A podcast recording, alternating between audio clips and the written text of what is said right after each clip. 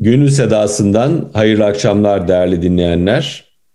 Kıymetli hocam Saadettin Ökten ve bendeniz Kemal Seyer bir Gönül Sedası programıyla daha beraberiz. Ee, hocam hoş geldiniz. Hoş bulduk efendim. Hocam bugün e, teslimiyet konuşalım mı biraz? Te- teslimiyet halini. Çok zor. Yapması daha zor. Evet. Evet, konuşması evet. daha zor efendim. O yani konuşması e, hani bazı şeyleri yapmak zordur, konuşmak kolaydır. Lafta daha kolay e, dile gelir belki e, fakat halde dile gelmesi daha zordur. E, ben e, arzu ederseniz biraz bugünlerde kafamı e, kurcaladığı için e, psikolojik zaviyeden bir giriş yapayım. İşin manevi tarafını da Tabii sizden lütfen. dinleyelim. Ee, Yok estağfurullah lütfen yani. Zaman zaman kıymetli hocam e, ben kendi danışanlarımdan teslimiyetle ilgili zorluk hikayeleri dinliyorum. E, mesela e, bir sevdiğini kaybetmiş yaz döneminin içinde fakat e, bunu kabullenmek istemiyor. Yani e, gideni uğurlayamıyor, gönderemiyor.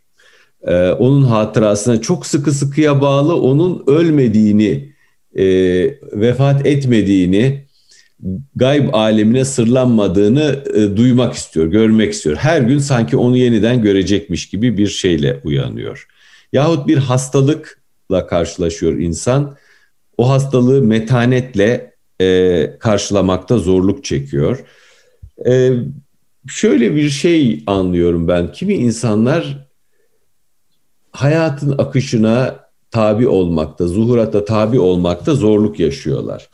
Teslimiyet dediğimiz zaman sanki pasiflik gibi algılanıyor. Yani sanki e, insan her şeyi bırakmış gibi algılanıyor. E, psikolojik zaviyeden bakarsak teslimiyette aslında acı ve zayıflık yok. E, yani orada aslında bir şefkatli görünmez elin bizi her halükarda gözettiğini ve bize ihtimam göstereceğine dair bir bakış açısı var. Yani tabii bir hastalık sürecinde veya bir kayıp sürecinde her şeyin iyi olacağına inanmak zor. Ee, ama her zamanda her şeyi kontrol edemiyoruz. Her şey bizim elimizde değil. Zorluklar akıp gidiyor, zorluklar başımıza geliyor. Biz planlar yapıyoruz ama e, o planlar e, akamete uğruyor. Hayat arzu ettiğimiz e, cihette akıp gitmiyor. Böyle zamanlarda yorulduğumuz zaman yani artık bu kapıyı zorlamamam lazım dediğimiz zaman teslimiyet büyük bir ferahlık veriyor diye düşünüyorum e, insana. Hani o çok güzel sözümüz var ya bizim bu da geçer yahu diyoruz. Bu da geçer yahu dediğimizde tasalanmayı bırakıyoruz. Sürekli savaşmaktan e, geri duruyoruz. Çünkü o hal bizi andan alıkoyuyor neşe dolu ilişkilerden, hayatı coşkuyla yaşamaktan, üretkenlikten alıkoyuyor e, e, o hal bizi. Yani sürekli benim istediğim gibi olsun, benim söylediğim gibi olsun, başka türlü olmasın, her şey benim kontrol edebildiğim gibi olsun dediğimiz zaman yoruluyoruz.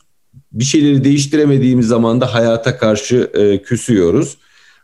Kontrolcülük çok fazla hocam. Mesela psiko, psikolojik olarak pek çok rahatsızlığın temelinde hayatı tam manasıyla kontrol etme dürtüsünün yattığını söyleyebiliriz. Mesela anksiyete hastaları, endişe hastaları hayatı çok fazla kontrol etmek isterler. Her girdiği çıktığı kontrol etmek isterler. E, fakat bunun mümkün olmadığını gördükçe de yorulurlar. E, bazı panik atak semptomları veya endişe belirtileri e, geliştirebilirler. Teslimiyet bir, yaradana teslim olmak, e, olarak anlıyorum ben. Şimdi sizden oraları açmanızı istirham edeceğim. E, bir de zuhurata tabi olmak. Yani tevazu içinde hayatın bize getirdiği derslere açık olmak e, halini ben anlıyorum. Allah'a güvenmeyi, Allah'a ram olmayı e, anlıyorum. Çünkü e, bizim inancımıza göre bazen hayır gibi görünen de şer, şer gibi görünen de hayır olabilir. Hayır ve şer de Allah'tan e, gelir. Yani teslimiyet bu manada hayatla ilgili sürprizlere e, açık olmak ve planların başta bizim hesap ettiğimiz gibi işlemeyebileceğini baştan kabullenebilmek e, demek. Yani hayatın değişik yolculukları olabilir. Farklı kapılar bize açılabilir. Farklı vadilere gidebiliriz. O farklı vadilerde kendimizi çok farklı bağışlarla e, karşılaşmış olarak bulabiliriz. Her zaman bizim seçtiğimiz yol e, doğru olmayabilir. Bazen bizim konulduğumuz yol bizim için hayırlara gebe olabilir. Yani hayatın bu e, bağışlarına, görünmez elin tesirlerine açık olmak ve onun bize hayırlar getirebileceğini e, düşünmek. Yani e, bir bırakma hali, bırakış hali, vazgeçiş hali değil teslimiyet, bir seçim yapma hali. E, kapıların nerede zorlanmayacağını, nerede eşikte oturup e, beklememiz gerektiğini bilme hali diyeyim. Lafı çok uzattım.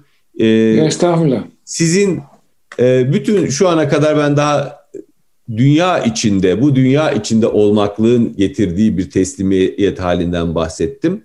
Ama insan olarak hepimiz bir dış dünyada yaşıyoruz, bir de iç alemimizde yaşıyoruz, iç dünyamızda yaşıyoruz. İç dünya ile dış dünya arasında daima köprüler var. O iç dünyada da tabii hani bende sığar iki cihan, ben bu cihana sığmazam dediği gibi iki cihan sığıyor. Buyurun efendim. sözü evet. sözü getirdim, ortaladım size e, e, önünüze sıcak, bir tepsi sıcak halinde kestaneleri, Sıcak kestaneleri bana verdiniz efendim. Eyvallah efendim. Şimdi siz böyle çok güzel bir giriş oldu bu. Ee, yani beni hatırladığım maziye doğru götürdünüz. Rahat bir 70 yıl. Şöyle anlıyorum. Şimdi bu girişten de e, çok şey öğrendim veya çok şey hatırlattı bana. Ben e, çocukluğumda yani kendimi idrak ettiğim zamanlardan itibaren aşağı yukarı orta yaşın başlangıcına kadar teslimiyete rağm olmuş insanları tanımışım. Evet. Yani onlar bir dünya görüşünün, bir tasavvurunu insanları idiler. Onların nasıl olduğunu işte siz biraz söylediniz, ben de biraz anlatacağım. Fakat aynı zamanda daha sonra yani üniversite yıllarımda ve sonraki akademik hayatımda da e, rasyonel insanları tanıdım. Yani plan program yapan insanları tanıdım. Hı hı. Sonra birazcık da böyle medeniyet tarihi, kültür tarihi, işte biraz düşünce, tefekkür tarihi falan okuyunca bu resim çok daha netleşti. Bu şöyle efendim, şimdi biz şu anda Türkiye'de yaşayan insanlar modernitenin tesirlerine açık yaşıyoruz. Çünkü bizim maziyle olan irtibatımız maalesef sağlıklı değil. Ee, maziyi tanımıyoruz, bilmiyoruz. Bu genel manada söylüyorum.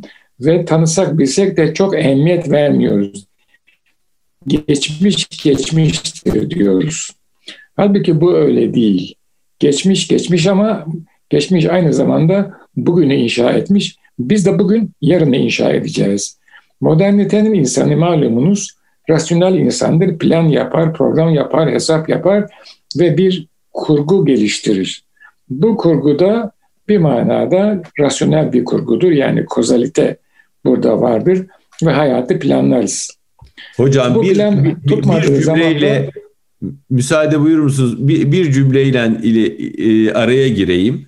E, Hazreti Mevlana'nın çok güzel bir sözünü okudum geçtiğimiz günlerde de tam yerine denk geldi. O yüzden unutmadan söyleyeyim dedim. Yalnızca nedeni görmek istediğinde göz kör olur diyor Hazreti Mevlana. Sadece sebebe odaklandığında göz evet. kör olur diyor. Tutma, tutmadığı zaman da biz hesabı yanlış yaptık bir hesap daha yapalım diyorlar. O da tutmazsa bir hesabı daha yap, yapalım diyorlar. Böylece rasyonelite kendini revize ederek gelişiyor. Ve çok sonra öğrenmiştim. Allah ihmal etmez, imhal eder. Bu bir düstur yani mühlet verir. Ama kesinlikle ihmal etmez. Ee, işte Avrupa'da bulunduğum zamanlarda e, 70'lerin sonu, 80'lerin başı tren e, var o zaman. E, diyor ki işte 9.46'da tren geliyor. Hakikaten 9.46'da tren geliyor.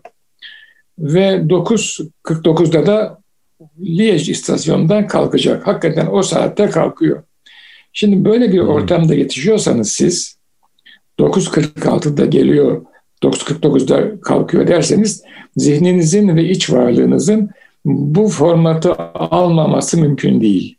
Bunun dışına çıktığı zaman da eksepsiyonel haldir diyorlar. İstisnai hal, hesabı yanlış yaptık, hesabı revize edelim. Bu çok e, işleyen bir sistem ama çok rigid, çok katı e, ve maalesef e, Batı insanını bu katı sistem kendine rahmetmiş durumda. Hala da böyle. Şimdi o Türkiye'ye geldi ve biz bu modernitenin etkilerine açığız. Burada ben yaptım ve şu sonucu aldım. Batı insanının şu güzelliği de var, tırnak içinde söylüyorum. Bedel öder. Yani yaptığının bedeli menfisi o bedeli de öder veya Hı-hı. ödetir. Hı-hı. Bu da bir başka husus. Eski zamana gidersem eğer benim tanıdığım insanlar arasında bunlardan bir tanesi merhum peder ve onun çevresi, valide ve aile muhitimiz bizde zaten teslimiyet hayatın esasıydı. Evet. Bunu nasıl anlıyorduk? İnşallah kelimesi o kadar çok kullanılırdı ki yine son zamanlarda yani bundan 15-20 sene evvel mülaki olduğum bazı zevat ecel eman verirse buyururlardı. Oo. Ecel eman verirse yarın şunu yapacağım. Ecel eman verirse önümüzdeki hafta şuraya gideceğim. Bu, bu da bir başka mantalite. Ee, böyle bu malum bizim bu sohbetlerimiz tedavilerin peşinden gidiyor. Tabii. Üniversitede işte biraz sporla meşgul oluyoruz. Teknik Üniversite Spor Salonu'nda. Bir de arkadaşım var beraber gidiyoruz. Bunu hep anlatırım. Bu, bu ama mühim bir kıssadır bu. Başımdan geçen. Dedi ki bugün gidecek veya yarın gidecek miyiz? Ben inşallah gideriz demişim. O arkadaş dedi ki ne demek inşallah gideriz? E dedi böyle de denir. Yok dedi. E ne diyeceğim? Gideriz veya gitmeyeceğiz diyeceksin dedi yani. Gideriz müsaitim, gitmeyeceğiz müsait değilim. Peki sen dediğin olsun dedim ben. Ama ikna olmadım. Bu bir, bir, bu bir mantıksal yaklaşım hayata. Burada teslimiyete yer yok. Çünkü insan ben diyor. Humaniteyi okuduğum zaman daha sonraki zamanlarda humanite bir felsefi yaklaşım. Onun devamında aydınlanma var. İnsan diyor dünyada e, Tanrı kadar etkin ve yetkindir. Hatta zaman zaman Tanrı Tanrı'dan daha üstün bir vaziyette kendi hayatını planlar. Benim anladığım, gördüğüm bu.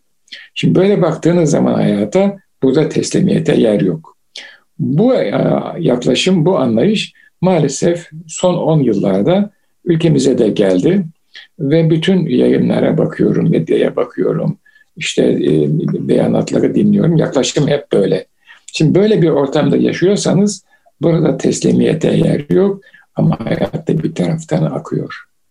Ve hayatın akış, akışı arasında sizin organize edemediğiniz hadisat ortaya çıkıyor.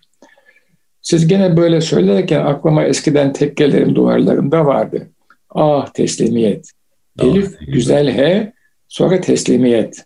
Bu bir levha idi ve güzel H'nin gözlerinden yaş akardı. Çünkü çok zor teslimiyet.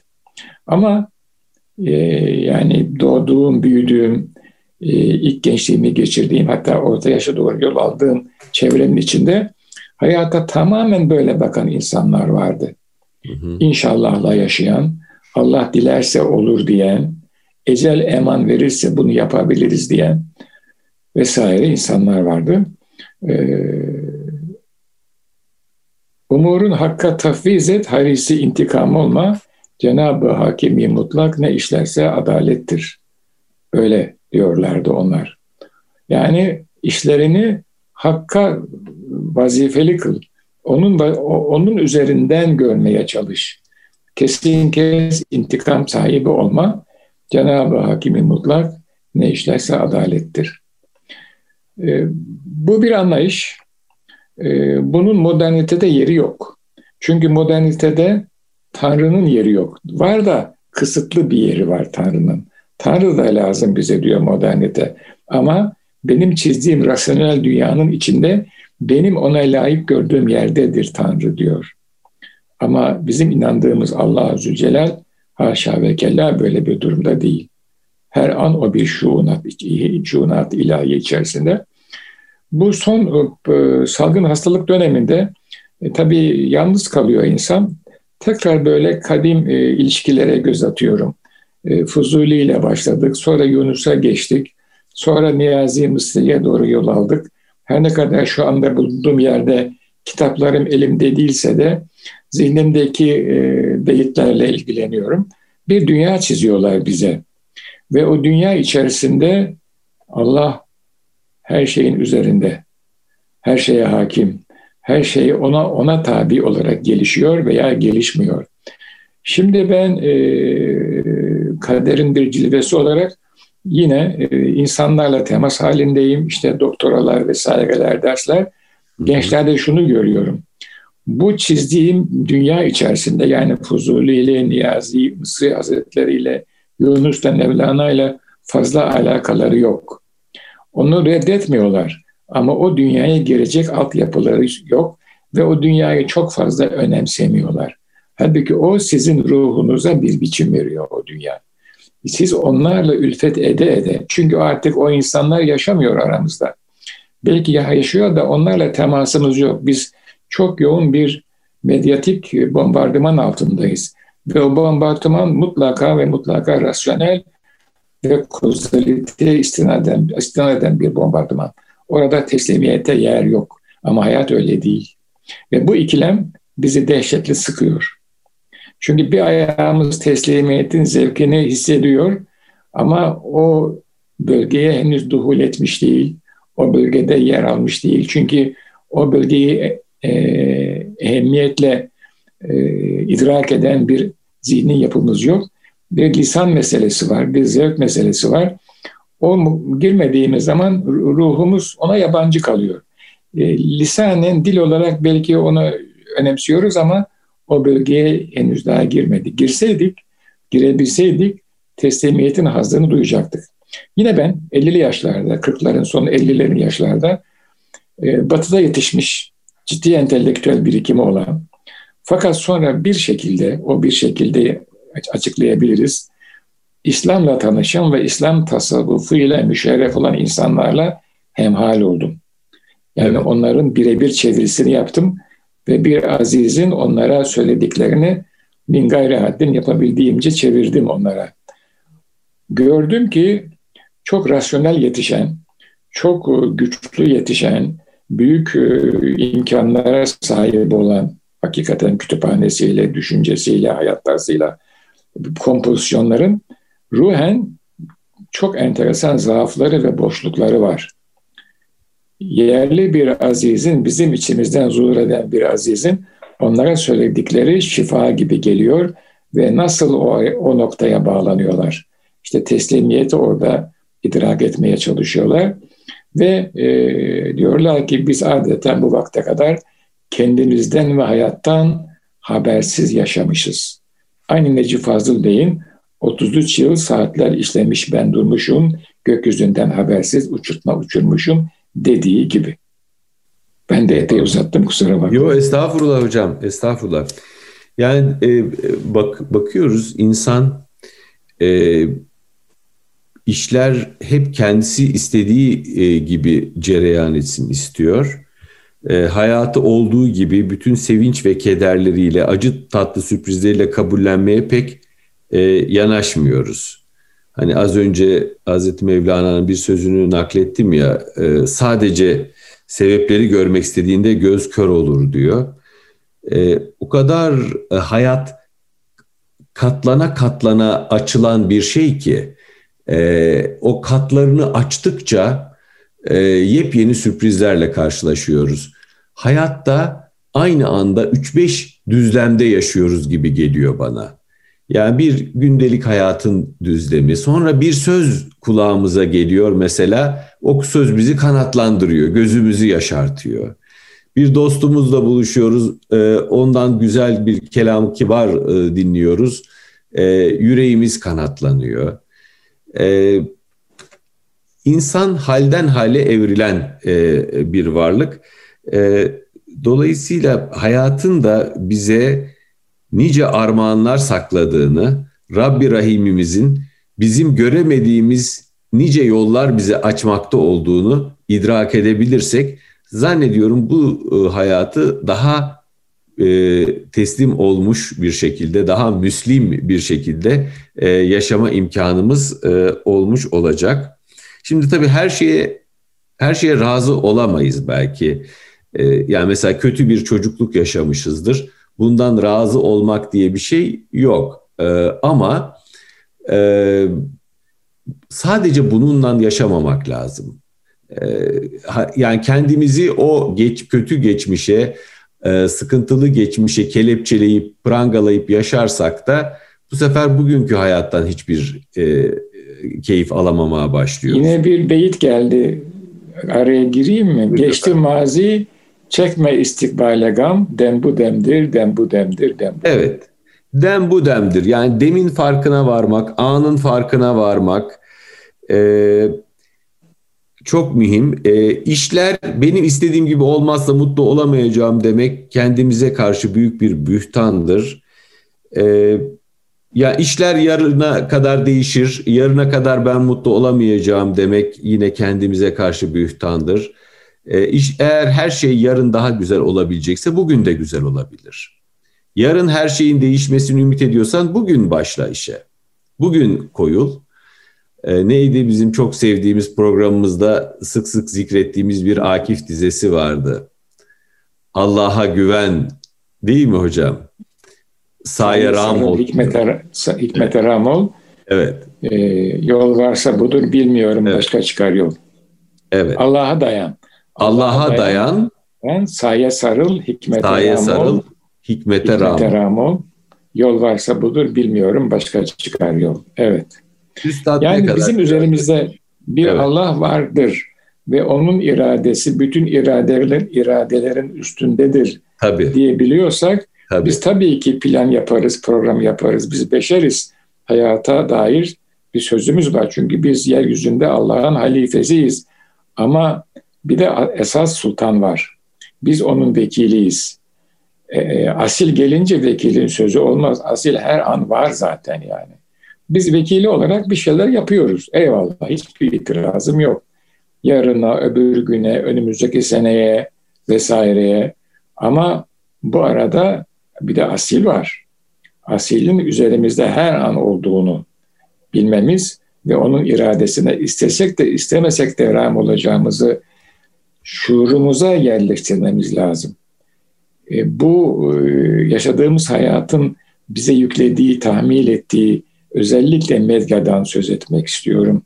Rasyonel ilişkiler o beşeri kurgu. Bir de Cenab-ı Rabbül Alemin'in muradı ne? Eskiler kendi beşeri kurgularını tabii ki yaparlardı. Ama o muradı ilahiyi hissetmek isterlerdi, merak ederlerdi. Kendilerinin aklı ermiyorsa, gönüllerine gelmiyorsa, gönül ehli, tevhid ehli zevatın fikrini alırlardı. Onlara onlarla istişare ederlerdi. Yani derlerdi ki böyle böyle bir şey oldu Efendi Hazretleri ne buyurursunuz? O ya e, kendi tecrübesinden o bir mistik tecrübedir çünkü. Hı hı. Yani sünnetullahı herkesten daha iyi bilenlerdir onlar. Bir şeyler söyler yahut teenniyle dikkat edin der. Bir şey söyler. Böylece siz kendi düşündüğünüz ve kurguladığınız senaryonun mutlak olmadığını zaten o, o arada anlarsınız. Yani e, insanı en çok e, rencide eden nedir? Onu siz çok iyi biliyorsunuz. Ummadığı insandan ummadığı bir eylemin gelmesi. Eğer Tabii. bir insandan bir eylemin gelme, gelmesine ihtimal varsa siz o eylem o insandan geldiği zaman zaten çok fazla hırpalanmazsınız. Zaten beklersiniz. Adamın tabiatı o. Peki hayat da böyle bir şey. Yani Birçok insanla temas halindeyiz. Birçok eşyayla temas halindeyiz ve akan bir zaman içinde yaşıyoruz. Kendimizle yarışıyoruz bir manada. Peki bu kendimizle yarışmamızın arka planında ne var? E ben bakıyorum e, hele bu yaşımda artık iyice kani oldum ki bizim üzerimizdeki kendimizin dediğimiz her şey emanet. Tabii. Bir anda alınabilir. Bir anda verildiği gibi. Dolayısıyla bir kurgu tabii ki yapacağız ama bileceğiz ki bu kurgunun da üzerinde e, bütün alemlere hükmeden bir kurgu var. Bunu eğer varlığımızın içinde hissedersek o zaman çok problem olmuyor. Şöyle ki her an aman yarabbi deyip iltica etmek durumundayız. Ama çok sert bir şekilde ben yaptım dediğiniz anda en küçük bir müdahale hı hı. büyük bir kırgınlığa uğratıyor insanları. Adeta böyle yani hızlı giden bir camdan otomobilin bir duvara çarpması gibi tuz buz oluyor insanlar. Halbuki hayat her an bir şey beklemekle geçiyor hayatımız. Siz e, yani bir e, pozitifle ilgilenen bir e, hocasınız aynı zamanda. E, Newton fiziği e, hayatı kavramakta bize yeterli oluyor mu acaba?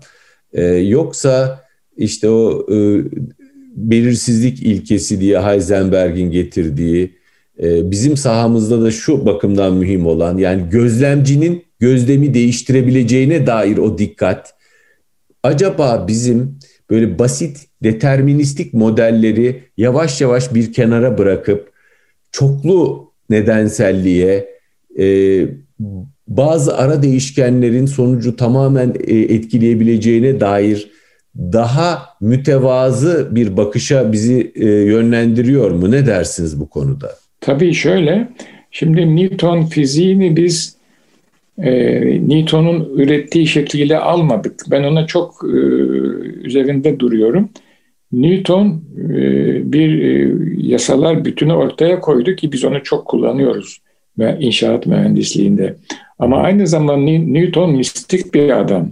Bu yasalar bütünlüğünü e, ilahi bir kudretin insanı çok etkileyen, hayran bırakan bir sonu olarak görüyor. Bir vazı olarak görüyor ve hayretten hayranlığa düşüyor Newton kendisi. Ama modernist yaklaşım Newton'un bu tarafını almıyor, ürettiği yasaları alıyor ve bunları mutlak olarak ortaya koyuyor. Halbuki İslam tasavvufunda özellikle yaratılış ve kainat hakkındaki e, görüşe baktığımız zaman bu kainatta olan her şey mümkün. E, bu bir e, felsefi sözcük. Yani burası bir alemi imkan. Bu şiirde de var. Burası alemi imkan olmaz olmaz. Bu bir alemi imkandır diyor mutasavvıflar. Yani olmaz da olabilir. Fakat e, determinist yaklaşım olmazı olmaz kabul etmiyor. Tek olan budur diyor. Kozalite budur diyor. Sebep sonuç ilişkisini yüzde yüz mutlak vaz ediyor. Bu halbuki modern fizikte bu böyle olmadığı görüldü. Ee, bunun başlangıcı da yine ben biraz eskilerden şöyle söz edeyim. Ørsted diye bir adam var. Ørsted 1800'lü yılların başında Danimarka'da deney yaparken partikül fiziği görüyor ki bazı partiküller Newton'un e, kuralına uymuyor. Oradan probabilite çıkıyor. Şimdi modernite diyor ki bu probabilistik yani olasılık hesabı. Partiküllerin yüzde üç kadarı buradan geçer, yüzde bu kadarı buradan geçer. Evet. Peki o her zaman öyle mi? İşte ona bir model uydurmaya çalışıyor. Sınır koyuyor, üst sınırı, alt sınır. Hı. Ama bir Müslüman da diyor ki ilahi iradeyle partiküller hareket ediyorlar. O ilahi iradede zamanla değişebiliyor. Dolayısıyla yani e, reel ve ciddi fizikçi de e, bunu probabilite diye bir hadise ile izah ediyor. O zaman kozalitenin büyüsü bozuluyor. Şimdi modernitenin sıkıntısı şu. Hı hı. Diyor ki benim yasalarım evrenseldir. Yani her zaman ve zeminde geçerlidir. Bu fizikte bile böyle değil. Çünkü hiçbir fiziki olay birbirine aynı olmaz. Yani yukarıdan bir taşı bıraksanız ve hassas ölçseniz aynı taş aynı yükseklikten bırakırsa aynı şekilde düşmüyor. Mutlaka bir fark var. Burada da hemen karşımıza çıkıyor. Külliye min ve fi şey. Ama biz onu ihmal ediyoruz. Matematik model kuruyoruz. O, mate, o matematik model, bilim o matematik model zihnimizdeki model. Ama realdeki teknoloji işin içine girince pratikte aynı olmuyor hadise. E, işte o zaman e, bilime bir sınır getirmemiz lazım. Biraz evvel buyurduğunuz çok mühim bir hadise. Yani kozalite göreceli ama o zaman gücü kayboluyor. Hele sosyal bilimlerde bu A'dan Z'ye böyle. Gücü kayboluyor, e, büyüsü kayboluyor. Buradan çıkan netice şu, bir Müslüman olarak söylüyorum. Allah kendi iradesini ve kudretini kimseye vermiyor. Kısmen kuluna veriyor ama bütünüyle yedi kudretinde. Böyle baktığınız zaman bu hayatın içinde teslimiyet zaten kendi yerini açıyor. Teslimiyetsiz bir hayat söz konusu değil. Dolayısıyla bir Müslüman hayatında evet zahir ilmi, batın ilmi, işte fiziği, biyolojisi hepsi var. Ama bunların ötesinde bunları yöneten bir kudrete karşı bir aciz ifadesi olarak teslimiyet zaten reel hayatın içinde yerini alıyor. Çünkü kendi kudretinin, kendi iradesinin, kendi yapma gücünün sınırını görüyor insan. Tabii, tabii. Aslında çok enteresan bir şey. Ee, insan e, bir sınır fark ettiği zaman o sınırın ötesine de geçmiş oluyor hocam. Ee, sınırı fark eden insan e, nerede durabileceğini ve nereyi aşabileceğini de aslında fark ediyor. Bazı sınırlar aşılabilir, bazı sınırlar aşılamaz. Beşeri sınırlar aşılabiliyor. E, fakat e, bazı sınırlar var ki o uluhiyetin alanına giriyor. E, oraları da sadece Allah'ın ahlakıyla e, tahalluk ettiğimizde, ahlaklandığımızda ondan bir parça taşıyarak e, biraz ilahi özümüze yakınlaşarak e, ona yakınlaşarak birazcık aşmış oluyoruz belki. Biraz e, oralara doğru girmiş oluyoruz ama bunlar tehlikeli konular tabii.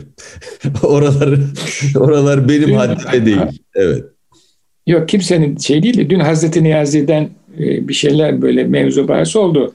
Bir küçük özdeyiş aklımda kaldı. Kısa küçük derken kısa onu söylemek istiyorum. İsteyene vermez, istediğine verir diyor Hazreti Niyazi. Çok güzel. Evet. Tabii. Ama merhum bir aziz buyurmuşlardı ki hı hı. E, mutlaka istemek lazım ama her istediğimiz olmaz. O yine istediğine verir. Şair Hüseyin Atlansoy'un çok sevdiğim dizeleri vardır. Ee, diyor ki dünyada bir evim olmadı Allah'ım yedi bahçeli cennetinde bir köşk isterim. evet. Mümin isteyecek, evet. inanmış adam isteyecek. Kimden istiyor? Sahibinden istiyor, padişahından istiyor, Tabii. sultanından istiyor. Evet. Cömertliğine had olmayan sultandan istiyoruz. İsteyeceğiz evet. tabii. Başka kimden isteyeceğiz?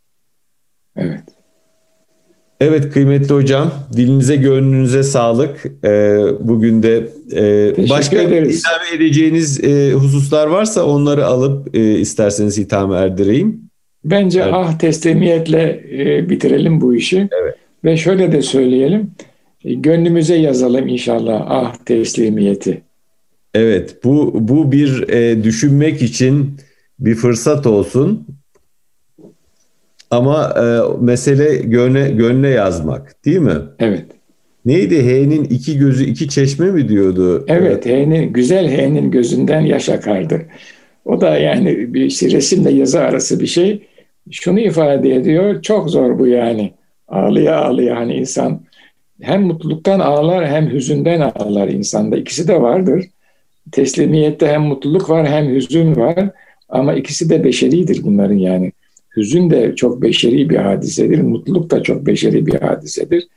Ve biz kalp, kalbimizle üzülür ve kalbimizle seviniriz. Ee, Eyvallah hocam. Yani bedenimizle Asaf değil.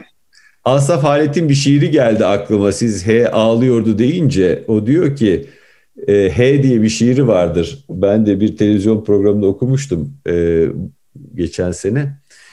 Vurma kazmayı Ferhat, H'nin iki gözü iki çeşme, Ah dağın içinde ne var ki güm güm öter. Ya senin evet. içinde ne var Ferhat? Ejderha bakışlı H'nin iki gözü, iki çeşme, iki ayaklar altında yamyassı. Kasrında Şirin de böyle ağlıyor Ferhat. Demek ki H ağlamaya biraz yazgılı bir e, harfimiz. Evet. E zaten Hu, Hu da oradan geliyor ya zaten. Evet. Güzel H bu eski eski Arap harflerindeki güzel H bu ama yeni harflerdeki H değil bu. Antik Yunan'da bir ödev vermiş e, hocalardan biri talebelerine. Bana öyle bir e, cümle getirin ki çağlar geçse de değişmesin. Hep aynı, hakikati aynı kalsın demiş. Neyse akıllı bir öğrenci uzun zaman çalıştıktan sonra demiş ki bu da geçer yahu. Evet. yahu kısmı bize ait. Onlar şey diyor bu da geçer evet. diyor. Bu da evet. geçer. Her şey akar diyor ya Heraklit. Her şey akar. Evet. Efendim e, bir gönül sadasından daha hepinize hayırlı akşamlar diliyoruz. E, bir sonraki programımızda buluşuncaya dek kıymetli hocam Saadettin Ökten ve bendeniz Kemal Seyar e, hepinizi e, hepinize selam ediyoruz. E, önümüzdeki hafta görüşmek üzere inşallah.